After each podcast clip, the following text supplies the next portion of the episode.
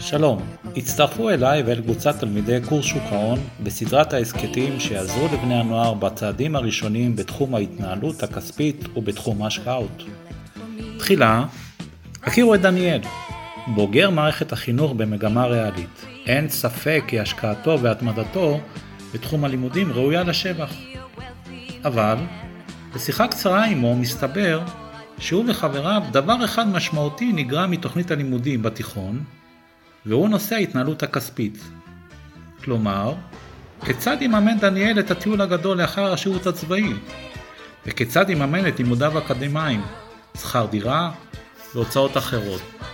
על כך ננסה לתת מענה בסדרת ההסכתים שעניינם הנגשת תחום ההשקעות וניהול פיננסי בדגש על בני הנוער.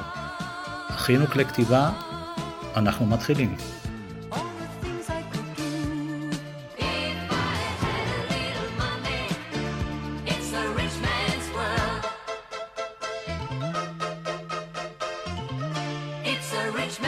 אחד התחומים שנלמדים לעומק בקורס אמירים הינו שוק ההון. וכאן נשאלת השאלה, מדוע לעסוק בתחום זה, שעל פניו נראה שייך למטה מעט שמומחים בתחום זה? תשובתי לכך שהעיסוק בתחום שוק ההון קשור באופן ישיר למושג טוב.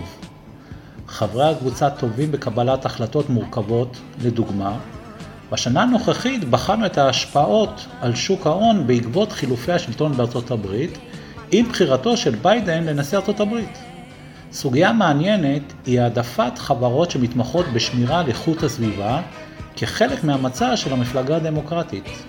יתרון נוסף נעוץ בכך שלרוב אנשים העוסקים בשוק ההון הם אנשים טובים ומעניינים. וכעת יציג שוהם, בוגר מקיף ז' בתוכנית אמירים, את דעתו על היתרונות בהתמחות בנושאים אלו.